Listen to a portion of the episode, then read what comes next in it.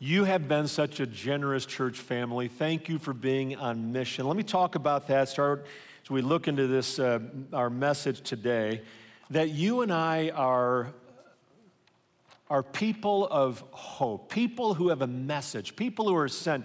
Let me just read one story we got from someone uh, this week, an email from a friend here at Grace. He wrote about a friend at work who started asking questions about faith. And I've changed a few details just keep this anonymous, uh, but here's what he wrote. He says this Hey, Pastor Jonathan Mary says, My colleague and I have developed a good friendship with some common interests in our career path. I've talked about my faith in the course of conversation. I've noticed that he hasn't shut me down when I mention Jesus. He listens. I knew he wasn't a Christian, but I never pushed anything. Last week we were at a conference together, and he asked if we could get dinner and talk. We settled on barbecue ribs. Um, that's a great choice. But best of all, I was so encouraged when he told me he wanted to talk about Jesus. It was amazing. God did all the work. To look back on the last three years and in hindsight to see the seeds the Lord has planted in this friendship, wow, it has been so amazing. My colleague asked a few questions at dinner, mostly personal things, some theological. Asked about the concept of overcoming fear, plus lots more. We talked for quite a while and he didn't seem skeptical. Instead, it was like he was truly seeking, and God is calling him. More chapters to be written, right? Friends, God is at work all around us, all around you. Do you believe that? He, he's, he's doing things in the lives of people around us. And, uh, and he wants to show his kindness and his goodness and his love and his, his joy and uh, through you and through me where, wherever we go because we live in a world where um, there's just that needs that needs jesus. So you're sent you're sent to your neighborhood. You know that jesus you do know he knows all your neighbors names. He knows your colleagues. He cares about your colleagues. You guys who are at Lorain correctional he knows the guys on your cell block.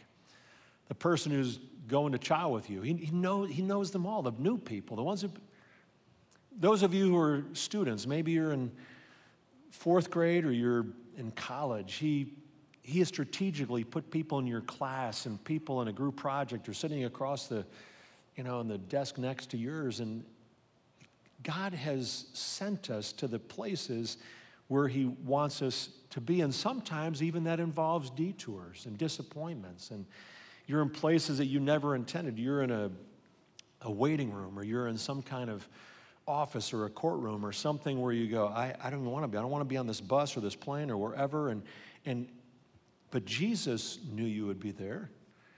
And he strategically sent you because he wants to touch people through you. Here's the question How can we be prepared for those moments? How can you be prepared for those moments? What message does Jesus want to communicate through you and through me when we're having meal with a colleague or a talk with a neighbor across the fence or wherever it may be. I'd like you to turn with me to 1 Peter chapter 3. 1 Peter chapter 3, either in your paper Bible, your Bible app, you'll see that um, little icon on the screen there. If you missed notes on the way in, uh, you can pick up some notes on your way out. The table's right by the doors, or just go to our website, gracecma.org. You'll see the bulletin and there are fill in notes available right there. Again, uh, hi to all of you who are at Olmsted Falls, uh, our campus there. Guys at Lorain Correctional, glad to have you with us today as well as we dig into God's Word. Often I do a long chunk of Scripture. Today it's one verse, and because it's one verse, I would like you to say it aloud with me. Okay, so those of you online, those of you here, 1 Peter chapter 3, verse 15, you can read in your translation Bible or you can read off the screen. Let's say it together. You ready? Always be prepared to give an answer to everyone who asks you to give you the reason for the hope that you have, but do this with gentleness and respect. What does he say that we have? He says that we have hope, right? We have hope. Followers of Jesus have hope. Even if you don't feel hopeful today, you, are a person, if you put your trust in Jesus, you can be a person of hope. Friends, that, that is such in such short commodity in the world in which we live, right? There's, there's all kinds of things to be fearful about today. We could talk about economic uncertainty. Uh, you look at the stock market this past week and you go, wow, it looks like a roller coaster at Cedar Point the last month, right? Except it's mostly down. Uh, you, we could talk about some of the international conflicts like Russian aggression in Ukraine or what's happening in China. You go, I don't know what's going to happen, like, or what, what's going to happen in our world or climate stuff, or it might be something really close to home that you're, or people around you, they're nervous about, am I going to be accepted? Am I going to get the job? Uh, it might be looking ahead that they go, I wonder at some point, like, I'm going to die, and they're, they're fearful of death. There's all kinds of things that we can fear that there, there might be fear of embarrassment, of failure, of rejection, of disappointing others. And you know what Peter says? He says, if you're a follower of Jesus, he says, you have hope. You have the gift of hope. You're sent with hope. In fact, he says more than that. He says, followers of Jesus have what kind of a hope? A, a living hope. Turn back one page to 1 Peter chapter 1. And here's how Peter starts his letter. 1 Peter chapter 1 verse 3. He says this. He says, "Praise be to the God and Father of our Lord Jesus Christ in his great mercy. He has given us new birth into what? A living hope. A living hope. Like it's active, it's something that today we can grab a hold of through the resurrection of Jesus Christ from the dead and into an inheritance Listen to this if you're a follower of Jesus, you have an inheritance that can never perish, spoil, or fade. This inheritance is kept in heaven for you. Wow. Why do we receive it? It's because of His mercy, His great mercy. Made possible how? He says through the resurrection, the dying, and the coming back to life of Jesus, that when you trust in Jesus, that you're adopted into a family. And it's, it's sort of like in, in, you know, a lot of families, they'd be like, hey, someday you're going to receive an inheritance. And you might go, I'm not in family, I'm not, I'm not getting an inheritance. Trust me, in my family. Well, if you put your trust in Jesus, you have an inheritance. That's what he says. That you receive part of it now and you're going to receive all of it in heaven one day. And he goes, and it can't be touched. It's never going to spoil, fade. It's not going to. You have a living hope. And friends, when you have hope like that, that hope helps you to overcome fear. If you look back at 1 Peter chapter 3, verse 14, Peter tells him, he says, Do not fear. He goes on, he says, Do not be frightened, but in your hearts revere Christ as Lord. Saying, when you focus on Jesus, when you know what he's done for you, he said, you don't have to be frightened. You don't have to fear. Because of the unshakable promise that we have in Jesus, we know that we can rest in God's good plan. We have a living hope. You might not feel hopeful today, but you know what? What we've commemorated today, Jesus has given you a living hope. Now, just to be clear, when we talk about hope, we're talking about um, a faith that's well reasoned, intellectually sustainable. Like we're using hope in that sense. It's this firm confidence that something's going to happen. We're not talking about like hey, I'm playing the Powerball. Did you see on that billboard how much is $484 million? And I'm, I'm hoping, I'm hoping, and I'm. Is that kind of hope intellectually sustainable? No, no, it's not. No, my brother in law is a math professor, and he goes, the lottery is sort of for people who don't really understand math. Um, and you might go, I'm really offended by that. I'm just saying, like you might think, but but you're if you're hoping to win the lottery, that's not intellectually like it's it's more it's your fun thing, but in all likelihood it ain't going to happen, right? That's not the kind of hope he's talking about here. He's talking about you have this deep sense of confidence that you know it's going to happen. Someone put it this way: they said. Um, suppose that uh, Mary and I, you know, we saw you in the lobby and we said, you know, came up to you and we said, we, we felt prompted and here's a check for a $1,000. Uh, would you be able in that moment to go, you know what? I know the kind of guy Jonathan is. I'm just going to thank him right now because this check is as good as a $1,000. Would you trust me? Well, okay, you might not trust me, but you go, but if Mary's name is on it, I do trust her, right? and she's going to be good to her word. You would take that to the bank with every confidence, with the certain hope that what? That check's going to give you $1,000, right? Someone's going, I'm, I'm going to go talk to you in the lobby after the service today, right? You, you, you thank me even before you go to the bank because you'd go, this is, a, this is a sure hope. Like, I, I know it's going to happen. It's the same thing with the promises of God. That when we receive the promises of God, we can just say, God, thank you. Thank you. I, I, I know that You've promised me heaven. You've given me forgiveness. My hope is secure. You've given me a living hope. Friends, when you, when you had that, when you had this sense of just, people notice that There's something about you that, because we live in a world that is desperate for hope, right? When you look today and we are more connected socially than ever, but there's, there's a rising level of loneliness, mental health issues, suicide rate. Centers for Disease Control read this past week that from 1999 to 2018, over that 20 years, the suicide rate has surged in the United States by 35%.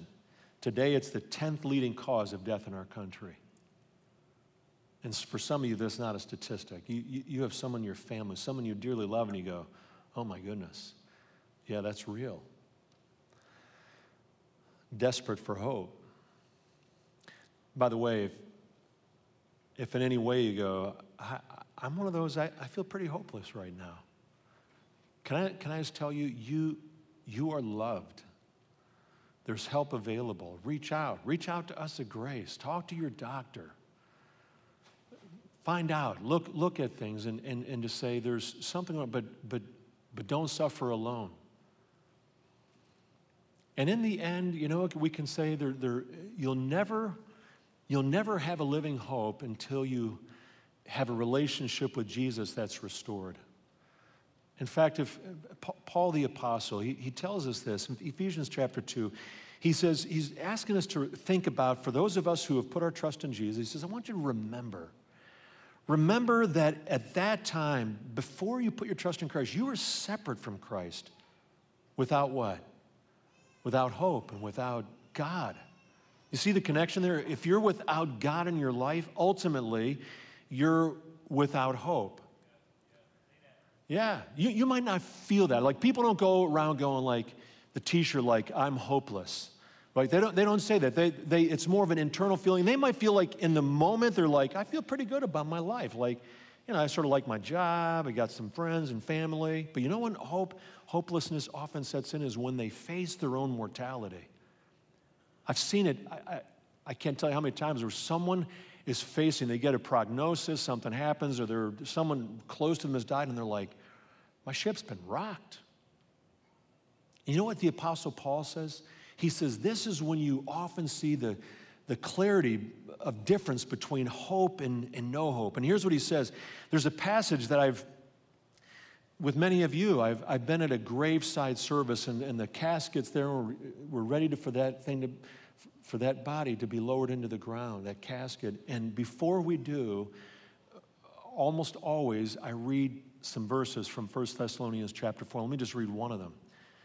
Paul says, Brothers and sisters, we do not want you to be uninformed about those who sleep in death, so that you do not grieve like the rest of mankind who have what? Friends, I, I don't want you to ever be at that point. Maybe you're here, maybe you're gauging online and you go, I don't really know for sure, like what would happen to me when I die. You, you can know. The Bible says in 1 John chapter 5, these things are written. These things are written in the scripture that you may know that you have eternal life. And when you, you know that, you, you got a living hope. And it makes all the difference in the world. It was eight years ago, this past Monday, that my dad took his final breath, October 10th of 2014. Some of you knew dad. Dad loved uh, the Grace family, and so many of you. Dad and mom have nine children. All nine of us were gathered around dad's bed with some of our spouses. My mom was right there, and a few were there virtually, and, and we're all holding hands and we're singing a hymn. And, and we're singing this one verse when passing through the gates of pearly splendor, we rest on thee. And we'd see my dad take his final, we didn't know it was his final breath, but he, and then he didn't exhale, and it was over. So you know what happens in those moments, like when, when someone dies. The same thing happened to my mom. All nine of us kids singing to my mom, taking her to the, you know, the, the heaven's gates. And, and so what happens is, a lot of you have been there, but you know, dad's body is there, and the some medical, you know, purse professional comes out and they need to declare, you know, that he's deceased. So they come in, it's, it's pretty obvious. They check the vital signs, fill out their paperwork, and then they put them in a bag and put them on a stretcher and they wheel them out. So they're wheeling my dad's body out. And I'm in the living room, and the lady stops and pauses and looks at me and she goes, You're people of faith, aren't you? And I go, Oh, oh yeah. I'm going to start crying to talk about this. And she said, um, I can tell there's a difference. And I said, Really? And she said, Oh, oh yeah, I've done this enough times. And I said, Well, you're right, because we know this isn't the end. There's another chapter still to be written, and that chapter has no end. And we're going to see dad again. And, uh, and that's her hope, right? That's a living hope. And friends, I think Hebrews 6 comes to mind where the writer says, We have this hope as an anchor for the soul, firm and secure. In other words, when the storms of life are just howling all around you and you're like, I don't know what's happened in my life, that if you have a relationship with Jesus, you have an anchor that's firm and secure. You have a living hope, you have an inheritance. And Peter says, I, I don't want you just to have that hope. I want you to always be prepared to do what? To share that hope, to give a reason for the hope that you have. Some of you have met a delightful couple here at Grace, Dr. Uh, Lonnie and Elizabeth Brownlee Reed. They were married a year ago at the ripe young age of 84 and 86. Here at Grace, we're on this platform. It was such a big deal that the news channels covered it. Yeah, you can give them a hand. Elizabeth uh, told us, she goes, I was praying for 39 years for a godly man to come into my life, and God didn't let me down. Lonnie's first wife had passed away, so they got married. Delightful. Maybe they're here today. And but long before they got married, they were both following Jesus, serving, making an impact. In fact, I've been struck. The reason I bring them up is because Elizabeth signs her emails. Elizabeth, comma, the hope dealer. And I always have loved that. I thought she's, and if you know Elizabeth, you know she lives that out. Like you just talk to her for a couple minutes, you're like, I just feel better. What if we all, you know, Jonathan, hope dealer, Sue, hope dealer, Mark, hope dealer, Alex, hope dealer, that we're people who just walk around and we have hope. In fact, in, in Romans chapter 15, Paul says this He says, May the God of hope fill you with all joy and peace as you trust in him, that you may overflow with hope by the power of the Spirit. What if we walked around, Jonathan, a hope dealer, and we're just sort of overflowing with hope? People go, how, how tell me what your secret is. Because I see what you're going through. I know there's a challenge in your life right now, but you have something that I want. Always be prepared, he says, to share the hope that you have. Now, preparation takes time, right? It takes investment. We anticipate the opportunities that might come our way, and maybe you're just prepared that you have a line that you're going to say that, you know, someone goes, how do you, how do you like, what makes you tick? And you go, you know what, knowing, uh, having a personal relationship with the Lord, it just made all the difference in my life. Like, I, I have his promises, and I know that uh, he writes the final chapter for my life, and it's made all the difference in the world for me. Boom. And it's a seed that's planted. You've given a reason for the hope that you have. And if they go, well, tell me, what does that like specifically look like to you? In your notes, I put down a link to the bridge diagram, which if you want to look that up, you can, but you'll see just a basic thing on the screen here as well. And, uh, but it's really saying, hey, here's God over here, and here I am over here, and there's this giant chasm, and here's what, why that, you know, that chasm is, and, and there's no way I can have a relationship with God, but that's why Jesus came, and, and it just gives you a really clear way, briefly, like in two minutes, you can say, here's the reason for the hope that I have. You can be a hope dealer. We've been sent by the Lord. That's the whole theme of this. We've been sent by the Lord. Remember what Jesus said? He says, just as the Father sent me, so I am what? Sending you. He's sending you to your neighborhood. There's no mistake where you live, to your school, to your workplace. I mentioned you guys at Lorain Correctional. He, he has you in the right cell block for this time. If he moves you, it's because there's a strategic reason there. But God sends us into various places. Your current, listen to this, your current context and circumstances are not mistakes. There's, there's no mistakes with God. He's not going, oh my goodness, well, how did they get there? And you never know where you'll be sent to bring hope. Can I, can I share one from my own life? A little bit of embarrassing situation here. A number of years ago, I had a medical procedure. My doctor is actually in the service today, and he's a great guy. I love my doctor. And, uh, and, but I was sent off for a medical procedure somewhere else, and, and I needed to have this done. It was one of those things where it's sort of embarrassing, uh, where you're not like fully clothed. We'll just say that, you know? So I told Marion, I go, you know what, I'm not really sure I want people from Grace, you know, medical people to be in the room in that situation, so I think I'm gonna go like 30 minutes south of here. So that's what I did. So I, so I make this, you know, appointment and I head down there for that uh, procedure. And I'm there, and I'm, I'm in this place where you're sort of, it's, it's a bit awkward because you're not in a place where you'd want to ever be seen uh, by in public and uh, sort of exposed. And, and so they come in before the procedure, and the nurse there's clipboard or whatever, and taking some notes. And she's looking down. All of a sudden, she looks and goes, "Wait a second, are you Pastor Jonathan?" if I was ever tempted to lie about my identity, uh, no, I'm Peter Peter Andrews. Uh, and she goes, "Oh my, you're, Pastor Jonathan." I mean, and I go, "Yeah, you remind me."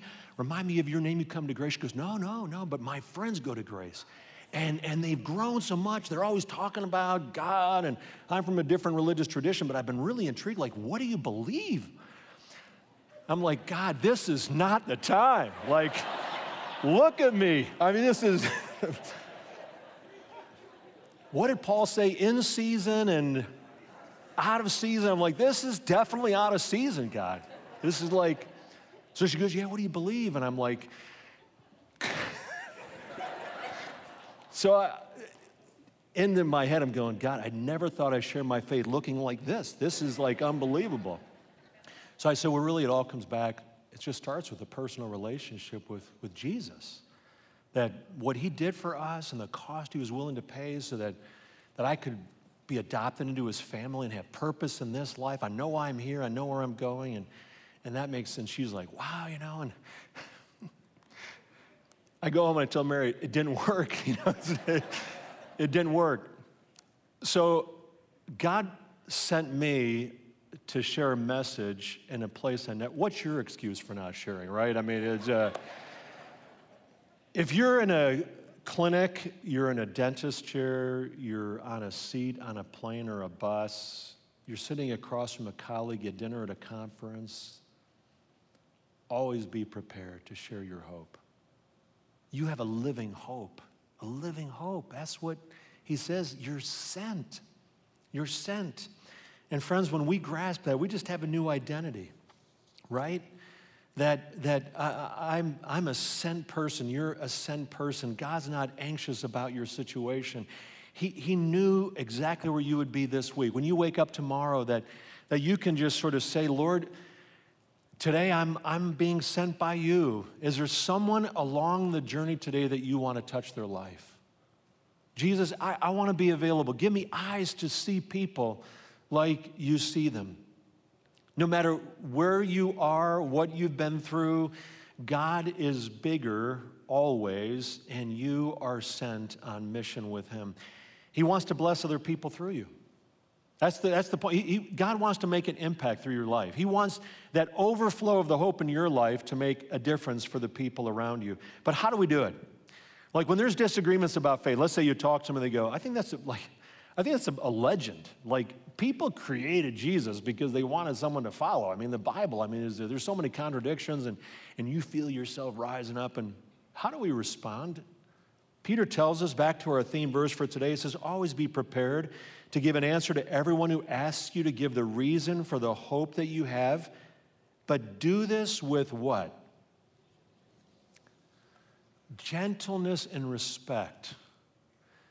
Sort of what, the, what you hear on talk radio today, right? Gentleness and respect, they're not, they're not, they're rare commodities today, right? You know why Jesus, I believe, said that? Because when people are are resisting, arguing, whatever, debating, there's often there's something deeper inside. Remember in Matthew chapter 9, it says Jesus looked out of the crowd and he, had, he was filled with compassion. Why? Because he saw them as harassed and helpless like sheep without a shepherd. Again, they weren't going like, hey, my name is Joe and I'm harassed and helpless, a sheep without a shepherd. What's your name? Jesus, had, he saw that though. He saw them going through the hustle and bustle of life and he goes, no, they're, they're lost. I got compassion on them. And because of that, gentleness and respect. Always be prepared to give an answer to everyone who asks you the reason for the hope that you have. And do it gently and with respect. You know, you might say, Jonathan, I, my starting point is I don't really feel very hopeful. Like, I, I don't feel like I've got this living hope. In just a moment, we're just going to pray and just say, Holy Spirit, would you fill us? It says in Romans 15, you're the God of all hope, that you fill us so that we will overflow with hope. God, I want to overflow with hope. And friends, when you, when you do, there's, there's a verse in Romans 12, just four words. It says, says Be joyful and hope. Like it's possible for you and for me to have that uh, no matter what might come our way. Let me, let me end with a story here. Someone who did this. Mary and I have friends, uh, Mary and Vern, uh, I won't say their last name. Mary and Vern, and uh, they're a military family, and, and they were serving in Hawaii one of those really bummer of a places like, oh man, we got to go to Maui again, you know. And but they're there in, in, in, Hawaii. But the problem was that they were really far away from family. Well, while they're in Hawaii, uh, they, were, they were lapsed some kind of religion, but they were not actively active in their faith at all. But someone they really respected invited them to a Bible study. So Vern and Mary were like, yeah, we like them, you know, or I don't know, we don't know much about the Bible, we'll go. And they, they go, and their hearts were just ready. They end up in the course of time, they give their hearts to Jesus, and, and, and their lives are being transformed. Well, Mary's mom was back in Arkansas. And so she's calling her mom saying, Mom, I found this new relationship with Jesus. He's changed my life. Like I'm just a different person. I really want you to know Jesus. And mom was just like, just spiritual, like, you know, there, there was a flat line. So then she goes and visits her mom. And again, just like not really interested. And a few months later, Mary's mom dies. Mary goes to Arkansas, goes to the memorial service, heart sort of broken. She's like, I have no idea. Like, I want to think my mom's in heaven, but I didn't see any kind of like response. After the memorial service, this woman comes over and says, Are you, are you one of Eleanor's children? Mary goes, Yeah, that's my mom. She goes, I, I don't know if your mom told you, but she said, I lead a Bible study at the nursing home where your mom was residing. And your mom started coming to the Bible study a couple months ago. And several weeks ago, I was talking to your mom, and, and, uh, and there was a spiritual interest, and your mom prayed and put her trust in Christ. And Mary was, Mary was like, hugs and tears, and she's like, I can't believe it. I was praying for my mom, and God sent you to my mom. Friends, you know what I believe? There are people that live nearby you, that someone's praying for them hundreds of miles away. And God has sent you to live in that neighborhood. He sent you to their school. He sent you to their workplace. He sent you to Lorain Correctional. He has you in the place that He wants you, and you're going to be the answer to someone's prayer. And you're going to do it best if there's a living hope that has just flown out of your life. So, can we just encourage each other with one phrase here? I want us to say it together aloud. You're going to see it on the screen. Let's just make this our statement to one another. You ready to say it together? You have been sent on mission as a hope dealer. Always be prepared. Lord, that's our prayer that you will do that in us. We said earlier that for some today, they're, they're not feeling it. They would just go, I, I don't feel a tremendous amount of hope. And so, Lord Jesus, we pray that you would come, your Holy Spirit, and just pour out, just pour out hope.